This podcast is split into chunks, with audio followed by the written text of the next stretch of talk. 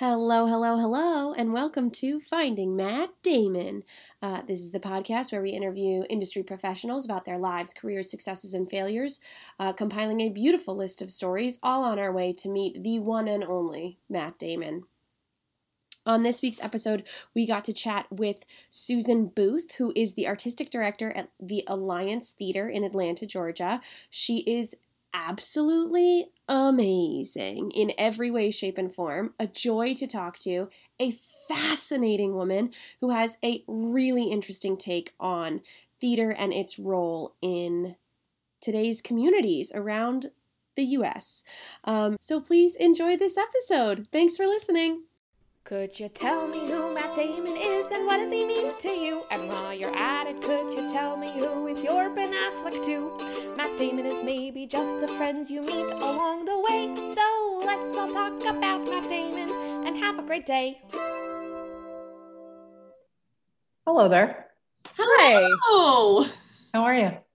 Good. Thanks. Great. How, are you? I'm good. Oh, Thank you. Hi, Susan. I'm Maggie. Hi, Maggie. And I'm Sam. Hello, Sam.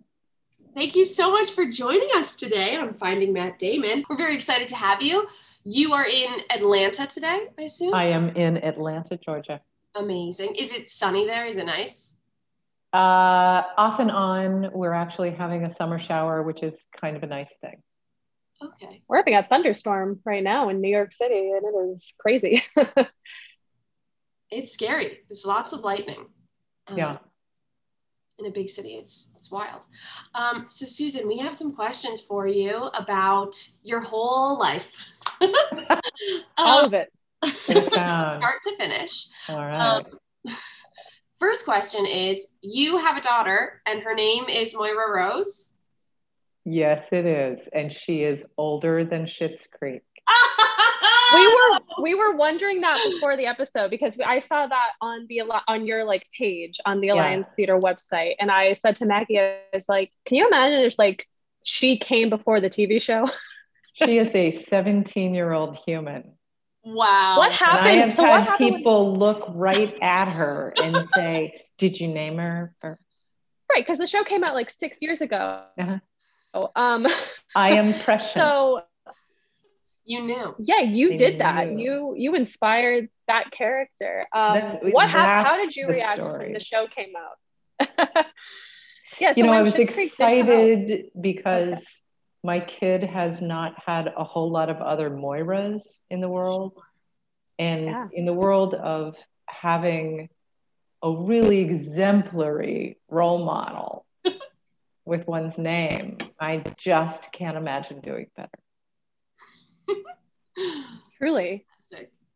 first like her it's, it's the character's full name too which is it's not even Oh, just yeah. moira i love it Yeah, That's that is magical i wonder if dan levy met your daughter at some point and was like that's the name for this character I'm sure that was it. I'm sure that was it. She had a she had a very active pre-adolescence that mm-hmm. we really didn't keep track of. So I'm sure Yeah. it's it's possible. just meeting Amazing. celebrities left and right. That's right. Mhm. Classic. Classic nine year old. Yeah.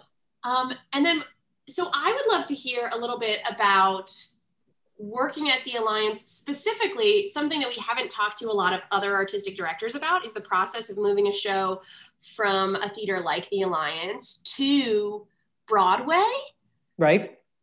You've your theater has done that many times with a great number of enormous shows. And I'm so curious if you could tell us a little bit about like the logistics of that and what that might look like if people are interested in yeah, pursuing yeah. I mean the the cool part of it is that every single process is completely different, right?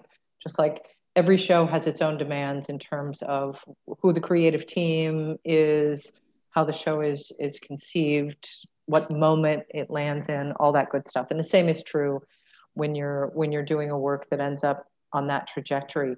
The the thing that is so so important, and this determines what partnerships we enter into. First and foremost, the show has to make sense for the Alliance Theater in Atlanta, Georgia, right? And not every show always will. And I, I love the fact that the the first one of these in my tenure here was the color purple. And I can't imagine a work that is better suited this this beloved international author but georgia born author telling this very specific southern story and the fact that that was uh, a first in my tenure was a cool thing but in terms of what it looks like there's a whole lot more people at the table with opinions mm. uh, than there typically is when it's a, a homegrown piece of work.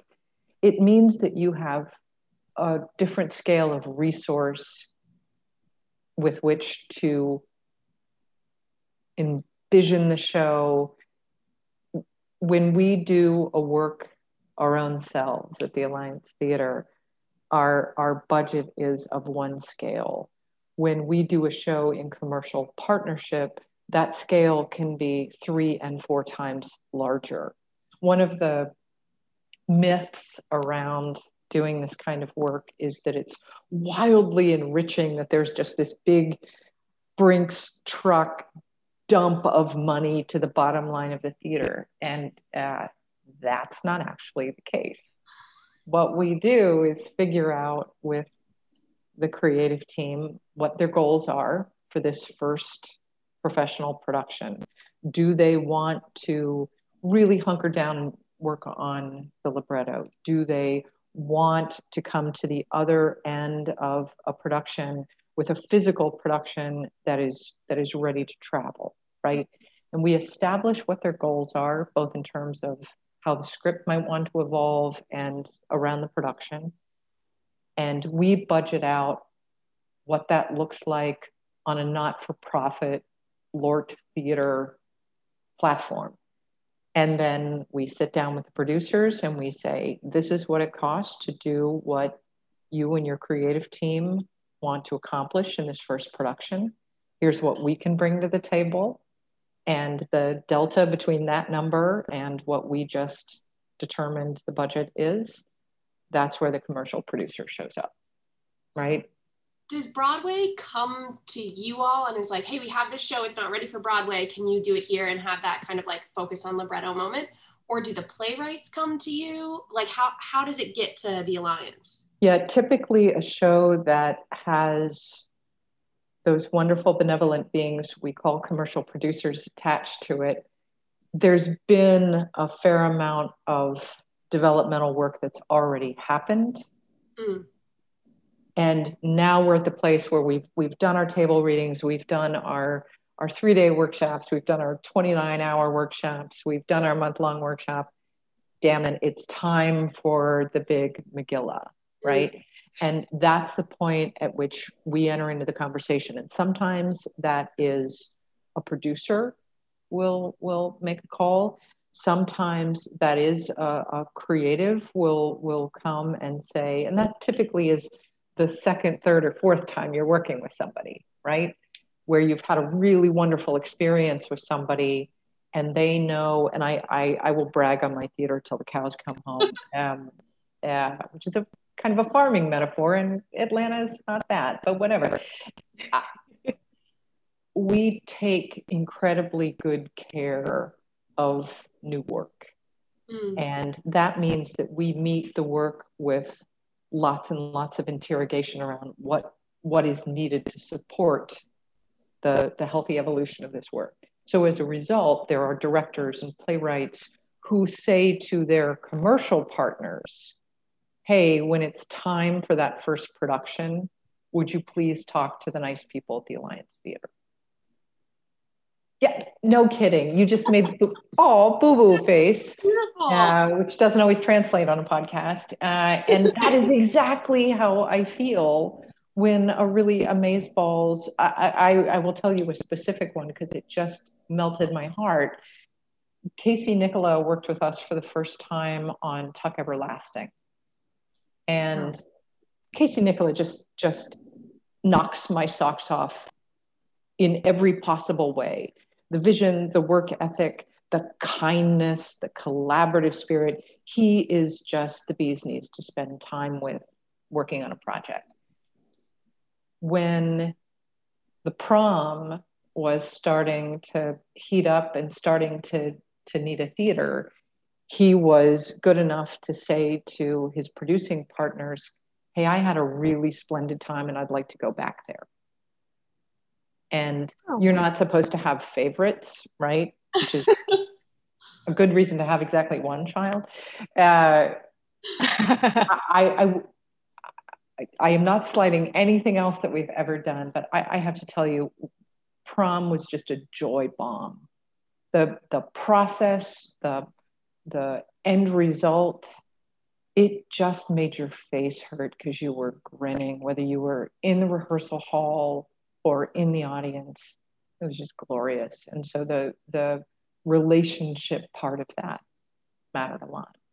My very best friend took me to see the prom on Broadway, and it was just amazing, start to finish beautiful, beautiful. My date for opening night was Moira Rose. Oh, well, there you Amazing. go. There it is. Full circle. Off of the prom, I'm curious. Do y'all play a role then in like the movie adaptation? Like, how does do you have any say in that? I'm going to answer that, but first I have to observe that you just yawled. Oh, she did, y'all. Where where we are you both from? Y'all. You both y'all. Where where y'all from? Where are your people from? Um, I'm from Baltimore, so I have no real reason. That was a suspect, y'all. Yeah, yeah, it is. It is. what about you, I, mean, Sam? I lived in I lived in Florida for 14 years, so that's where mine comes from. That's that. It's not full on authentic, but it's a viable y'all. I agree. I would say some of it was North Florida. I was very close to Georgia. I frequented Atlanta during that time. There it is. There it is. That's okay. that's it. Glad we, I'm glad we uh, put that up. With with something a, a project that we that we premiere moving on to another medium, we really stay involved through closing night at the Alliance Theater in terms of our creative role mm. on the show. We happily have a, a small, small, small subsidiary financial participation in the piece as it goes on to its commercial run, be that Broadway tour, uh, UK, whatever it is. When we jump into another medium, we're we're just we fan out with everybody else. We, we are not participatory at that point. But the glorious thing is the, the folks who are working at a level that makes them logical uh, suspects to have work on Broadway tend to be some of the most collaborative, ego free people mm. who genuinely want feedback right and and my my only threshold that's a lie i have two one it has to be right for atlanta but the other one is i have no interest in the alliance being some kind of antiseptic I was going to say petri dishes, but petri dishes aren't antiseptic, are they? I, what what we're not is just a venue, mm. right? So mm-hmm. if a work's going to premiere with us, then I need to know that my artistic staff is is welcome in the rehearsal process.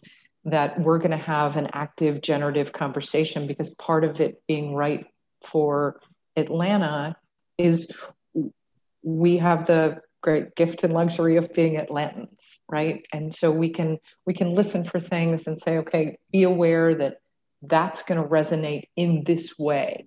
Mm. Right. And if somebody comes to Atlanta and makes the perfect show for New York, but it blows for Atlanta, sure. that's going to affect, certainly going to affect us. We're not going to feel good about what we're putting in front of our audience, but it's going to affect the trajectory of the show right? Because mm-hmm. the audience is such a critical component in that developmental evolution, right? And if they're sitting mm-hmm. there like they're watching Springtime for Hitler, you're not going to get a lot of good information. Yeah. Can you expand on this uh, if the show is right for Atlanta. We've Maggie and I have now gotten to talk to a lot of different artistic directors from theaters around the country. And, you know, we talked to Kurt, which led us to you. Right. And he was our first artistic director kind of in the New England theater scene. So we talked about that a little bit. Yep. I would love to hear in your words what makes a show for Atlanta and kind of what that theater scene is like. It, it's a great question, and and shame on me because I'm I'm gonna having brought it up, I'm going to say it's almost impossible to do, uh, and I expect other people to to do yeah. it right. Um, I will tell you this little little sidebar story. There was a time a bunch of years ago where Second City was partnering with regional theaters around the country. And what they would do is they would send a writing team, they would parachute them in, and the writing team would spend some time in the city where the show was going to be presented to uh, listeners. I'm making giant air quotes to figure out the city, right? which is a crock of shit. I mean, the, the idea that you're going to come in for three days and yeah. you're out the city. Anyway, but what I what I loved is when when our smarty pants, I say that with respect, those are my favorite kinds of people. When our smarty pants Second City writers finished a very well curated tour of Atlanta, they basically said to us, This is impossible because there is no such thing as an Atlanta way, right? We are a global city. We're a radically diverse city. We are the South, but we're the new South, but also Atlanta, big blue dot in big red state. You, it's porous, right? And so you have these, these cosmopolitan urbanites that make their home in Atlanta, but you also have people who, who grew up in Valdosta and decided, okay, now it's time to go to the big city as grown folks and came and they brought a more rural background with them here and we all coexist, sometimes easily and sometimes not. I will say what makes a show an alliance and an Atlanta show. Again, I talk with my hands, which is so not useful on podcast but the the gesture that that always comes up when when we're talking about a show in our artistic department is one index finger points to the heart and one index finger points to the head and we talk about where a play starts. And for a play to make sense in atlanta it's got to start at the heart and then go to the head not vice versa. The thing about the order of where it starts and where it goes in atlanta we've worked really hard to build an audience that at any given time could actually look like our city, not sequentially, right? You know, the American mm-hmm. theater model, white play, white play, Black History Month, Black play, white play, white play, none of that. This is a kind, we call it radical concurrent diversity. Radical meaning we're talking about your educational background, your economic position, your age, your religious beliefs or lack thereof. You know, we're talking about all the kinds of diversity, but concurrence, the important part. We're all going to sit together, mm. and I'm going to be shoulder to shoulder with somebody who maybe is seeing theater for the only the first or second time because they're 18 years old and they came to us through a teen program and on the other side is that is that pillish person who's like in London six times a year and has seen everything and has opinions about everything, right? And the three of us are going to sit there and we're going to encounter work together. Well, if it starts in the heart, if that's the aperture where the narrative starts, then the playing field just got leveled, right? And we mm-hmm. also we and I'm going to keep saying this, hoping it continues to be true, but I think in our, our current American shit show, it might not be. I, I think if you circumvent people's brains right at the beginning of a narrative and just go pure heart, you have a tiny fighting shot of getting past people's biases. Because what what happens at the heart level is, oh, I've laughed at that. I've cried about that. I've been frightened by that. I've worried about that, as opposed to, that sounds like a democratic point of view, mm. right? Which is all the stuff that goes on when a piece starts with your gray matter, right? You evaluate the voice, you evaluate the argument, you interrogate the, the agenda. And we're so flippin' polarized 24 7 now that you run the risk of an audience member defining a character not based on the narrative of the play, but the narrative of, of the audience member's own judgment set. So, long ass answer to the question, but I think what makes something a great Atlanta play, a great Alliance play, is it is it gets good and burrowed into your soft spots before it it travels north, as it were, uh, to to muck around in your intellect. That's one of the best answers we've gotten on this podcast. Excellent. That was I fantastic. love your examples, right? Because it like Yeah. helps Mhm. me visualize like what's happening and thinking a lot about the prom in this context of like Mhm. such such a heartfelt, such a pure thing. And then that one song that I always think of, which is the um oh the one where he's like cut let's um, have you ever masturbated great let's cut off your hands and like let's send your mother to hell Yes, yes. Um, uh, uh, love thy neighbor. yes yeah. Love thy neighbor. Just brilliantly uh, performed by Chris Sieber. Um, uh, uh, right, right. I mean, you know, God love you, Andrew Reynolds, but Chris Sieber. Um, what's cool about prom as an example of this head and heart thing, right? Is had we done a um, polemic work about LGBTQ rights in public schools, now that'd be a fascinating piece, right? It'd be great to read, it'd be great to watch, it'd be great to argue about afterwards. Part of, if you buy into diversity, you got to buy into all of it. Mhm. And that means you're not singularly preaching to your own political choir in the audience, right? And if we did the head version of that story, then it's entirely possible that some people would have clocked out and said, oh, oh, here it comes, here it comes, here it comes, right?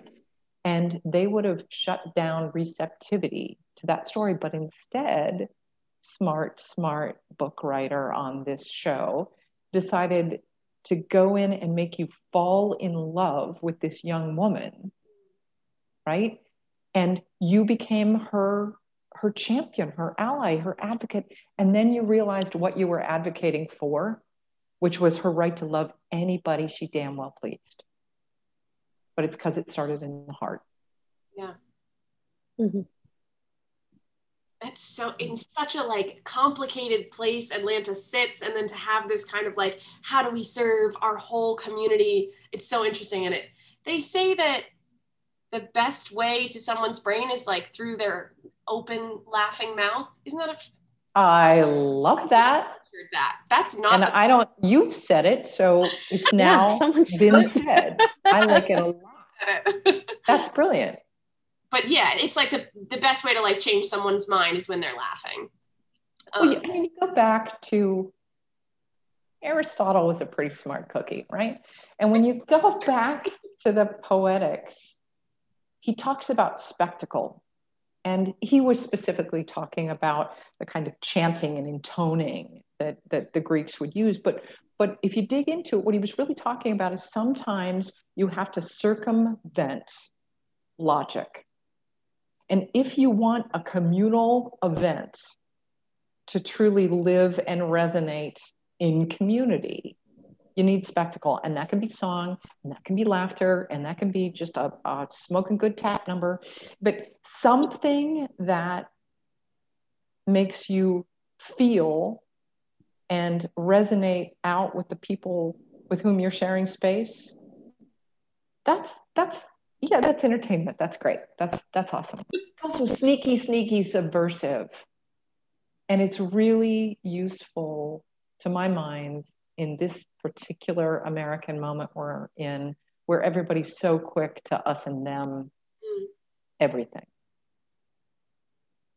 totally it, it always makes me think of the book of mormon you seen that show Yes, I have. so so raunchy, so inappropriate, so silly, so fun, but such an interesting interrogation of the role religion plays in our society. Completely.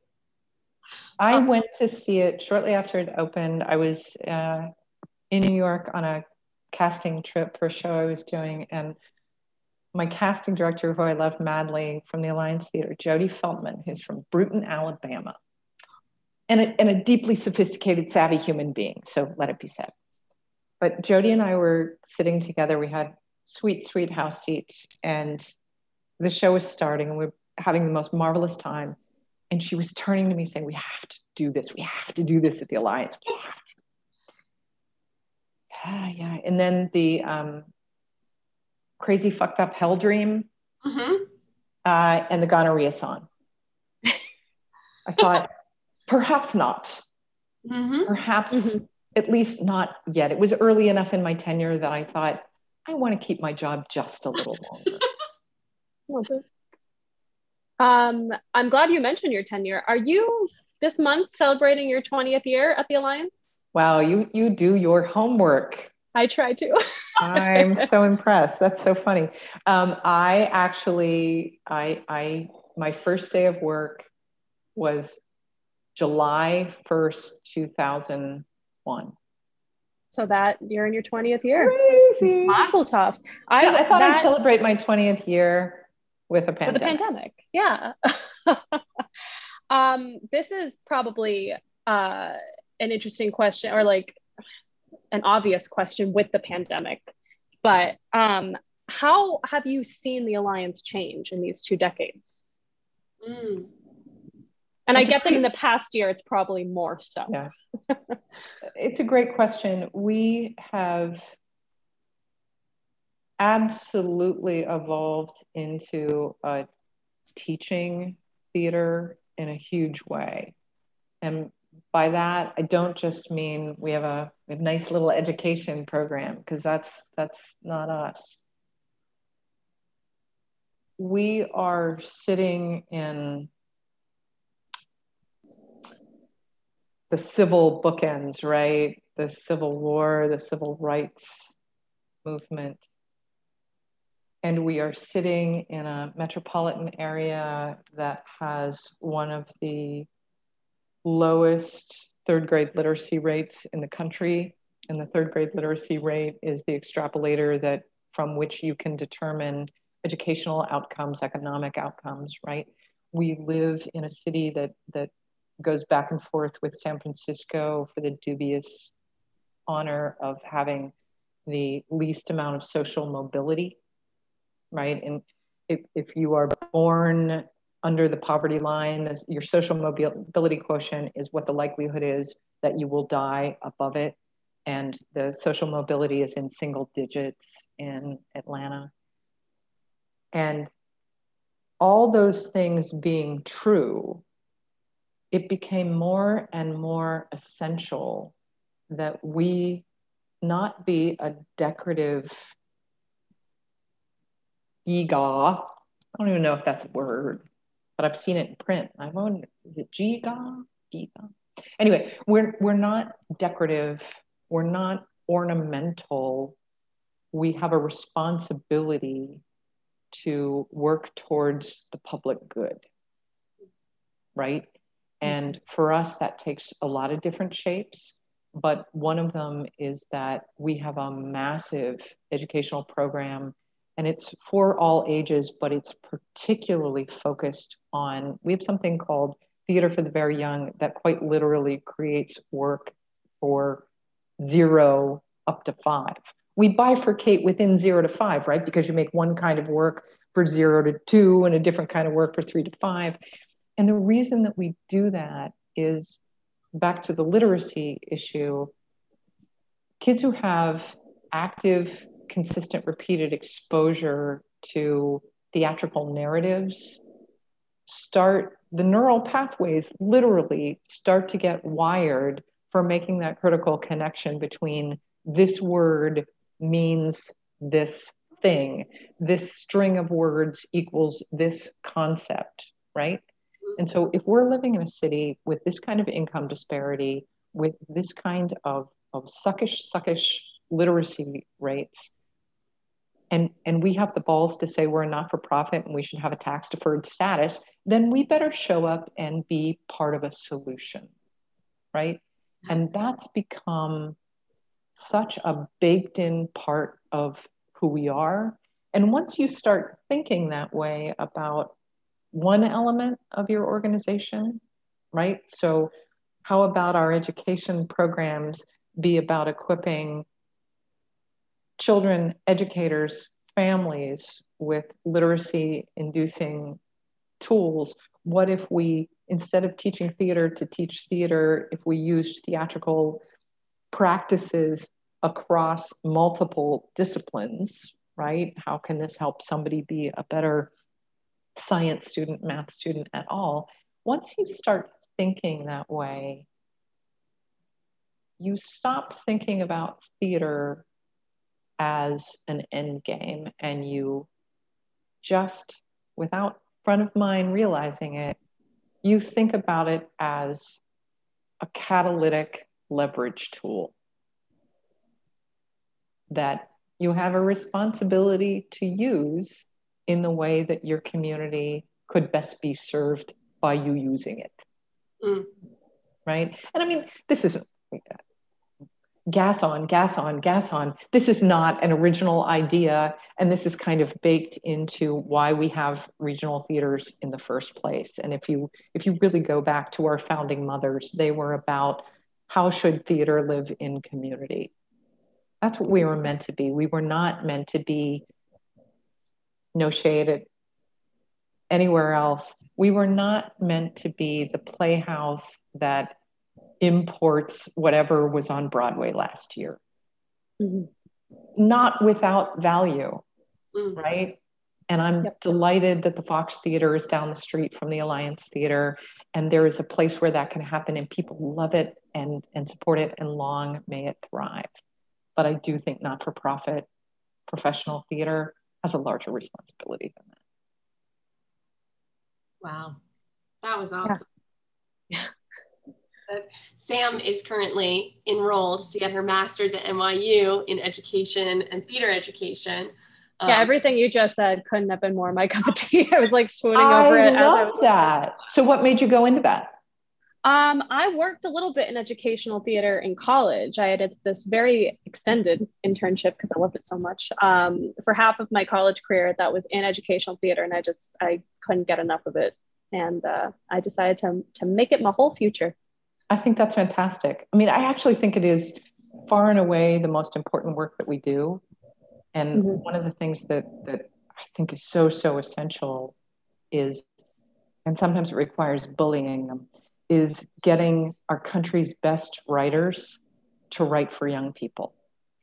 Mm, right? That's where you need the best possible skill set. Right. Mm-hmm. And so that's why you know, when when we're looking for somebody to adapt a, a piece of literature or to create a, a new event for us, we are going to get the absolute best of the best. One of my favorite pieces of theater, uh, right before right before the world went sideways, Maira Kalman, who is a, a children's book illustrator based in New York, she has a, a book called Max Makes a Million. And Max Makes a Million was adapted for the stage and directed by Liz Diamond, who runs the Yale School of Drama Directing program, who is, oh. she was Suzan-Lori Parks' first director. She's just this genius, brain, human. And that's who we got to adapt and direct this children's book. And she made it into this jazz oratorio that we the grown folks kept coming back and back and back. Like my kid had long since aged out of this. I just kept going back and seeing it for myself. Wow.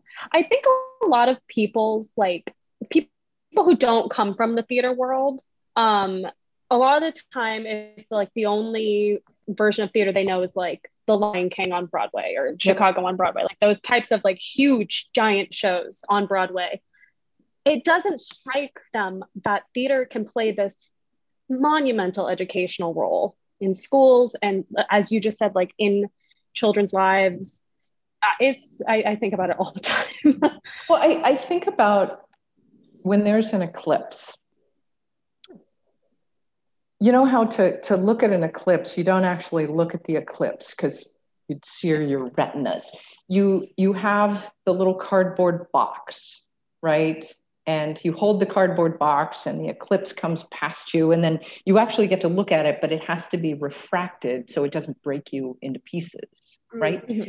And I actually think that's that's what our art form is meant to do right and particularly when we when we muck around with the hard stuff right when we're talking about the the systemic racism of our american tradition when we're talking about all of the many isms the sexism and ableism and all the rest if you look right at the problem and try to talk about it it, it becomes overwhelming, right? But if you refract it through a human narrative that that triangulates, right? Instead of you and I looking at each other and saying, okay, Sam, we're going to argue about this, right? We're instead going to sit side by side and there's going to be a third party, which is a work of art. Mm-hmm. And we're going to be able to talk about what we need to talk about in a safer way than if we just stared at the eclipse and seared our retinas. It's a fantastic metaphor. I just like the, the phrase seared your retinas. Yeah. rolls off the tongue. Good visual too. I'd love to hear a little bit, especially being in Atlanta, about and just because as the world's reopening, what is y'all's plan for reopening post? How does that work as like an artistic director? What are you thinking about? Yeah. I hope there's another pandemic that people might be able to be like, oh, this is some advice. But yeah, I mean, it's funny, right? Because it's it's two tracks. There's one track which has to do with public safety, artist safety, mm. right? Because of course artists aren't members of the public. That was interesting when I just did there, uh, as if they were a, a, pair of opposing binaries. Um, there's there's the safety factor, and uh, we actually we were one of the first theaters that that got an equity approval uh, back in December. We did a, a drive-in version of Christmas Carol uh, live, um, and I mention it because it taught us getting to a place where we had the union's blessing meant that we had to be so crazy thoughtful about every way in which artists and audience and craftspeople and stage management needed to be safe mm. right and we got it wrong so so many times in the in the evolutionary process of, of writing our protocols and the fact that we got a little bit of a head start back in December, and then we just on Sunday closed our tent season. We did about a all up, I think it was a 10 week run of some family programming and grown folks programming under under a tent that we big big giant carnival tent uh, that we put out in front of our theater and again, learning how to do this safely. So, the biggest wrinkle right now, actually, on coming back, and this is somewhat exacerbated by the fact that Atlanta will always be in Georgia. Mm. Um, our state was one of the earliest ones to say it's all good no masks required no social distancing go get your tattoo go bowling you know, you do you, right? And it is a tricky thing to navigate the CDC guidance with the state's latitude and do the right thing because we don't want to be to self-adopt something that's punitive but we also don't want to be dumber than a box of rocks and endanger the health of our audience, right? Mm-hmm. So the navigation right now is we actually just our our season we delayed forever announcing. This is we announced this morning, and we would never wait this long in in the before times.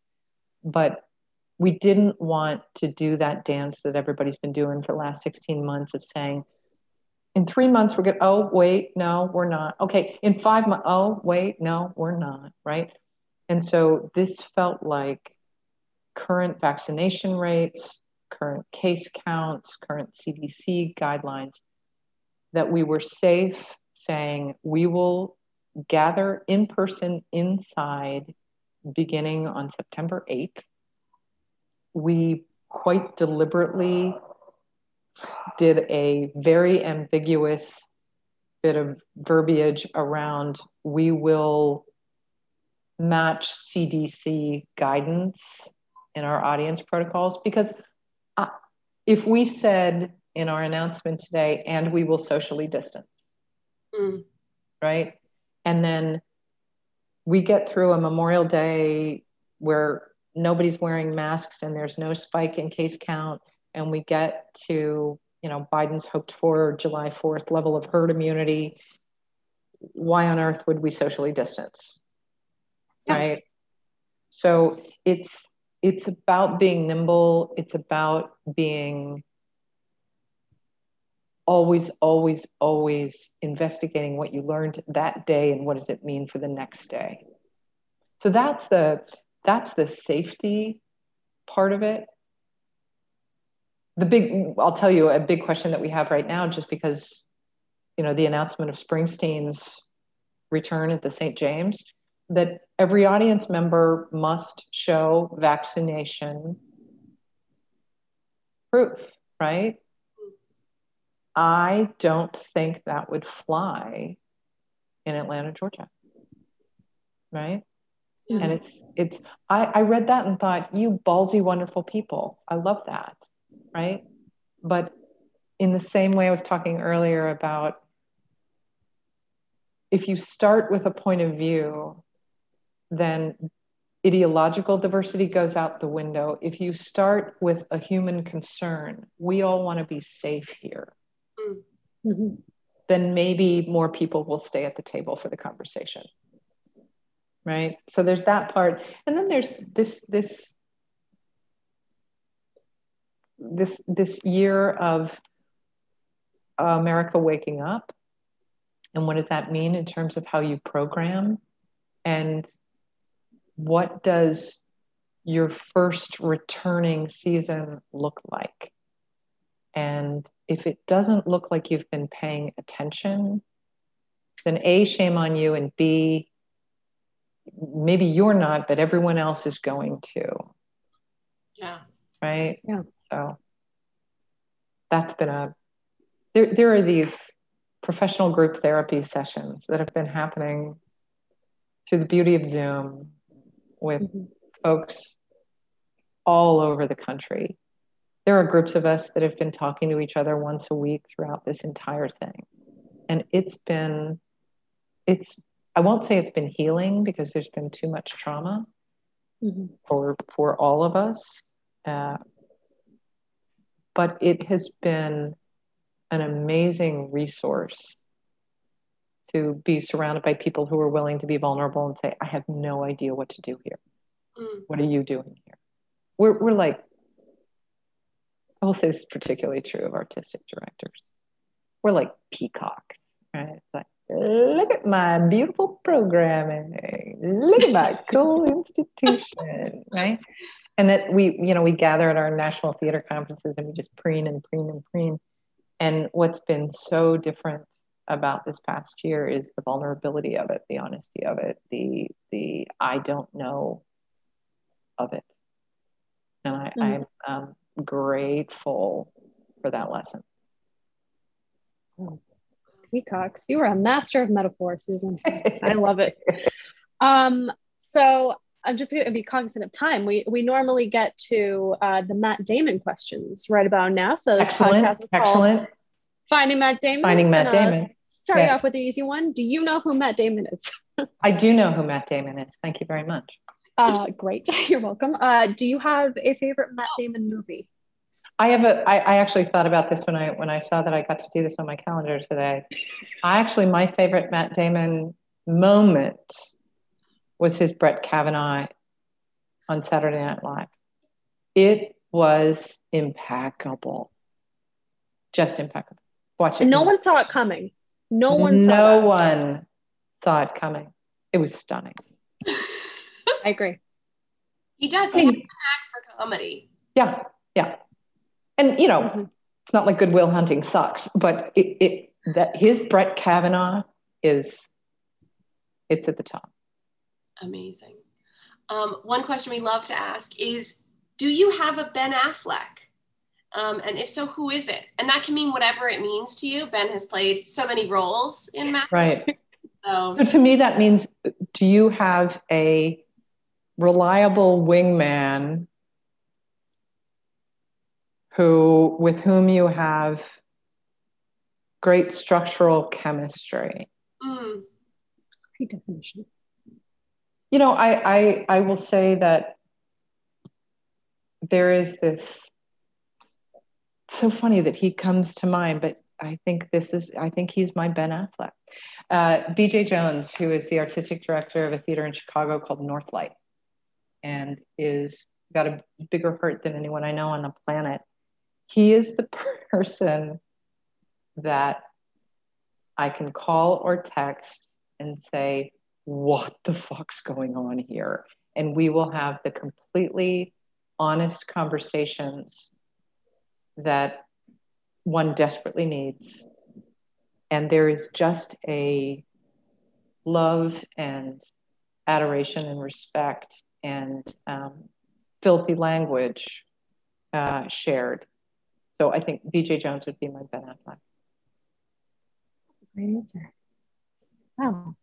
I have to tell Um, him that. I have to tell him he's my Ben Affleck. yeah, yeah. Touching whenever someone tells you that. You know, it means a lot. Is there anything you want to plug?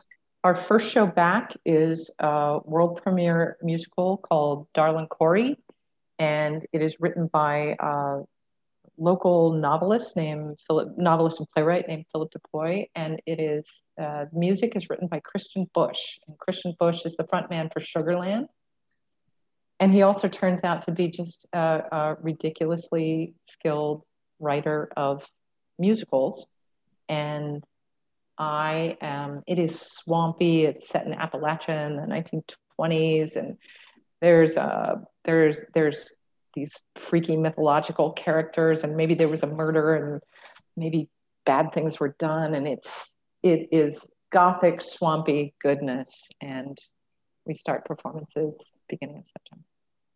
Wow, that sounds amazing. Holy cow. It sounds so good. Wow. So that's what I'll plug. Great choice. Great plug. Well, thank you so much. It's been an amazing conversation. I think this is so cool what you're doing. And God, I hope you get to him. We're not in any rush. We get to talk to the best people on the way. So this was fantastic, Susan. Thank you so much for giving us your time today. Thank you. Absolutely. And and you're both always welcome uh, at the Alliance. And and Sam, know that we um, we have a program with UT Austin where we have uh, graduate fellows in arts education who come and spend time with us. And we've been looking at opening it to other universities. So um, if that is ever of interest, uh, hunt me down, please. I absolutely will. Cool. Awesome. Thank you so much. right. Have good evenings. Nice meeting you. You too. Bye.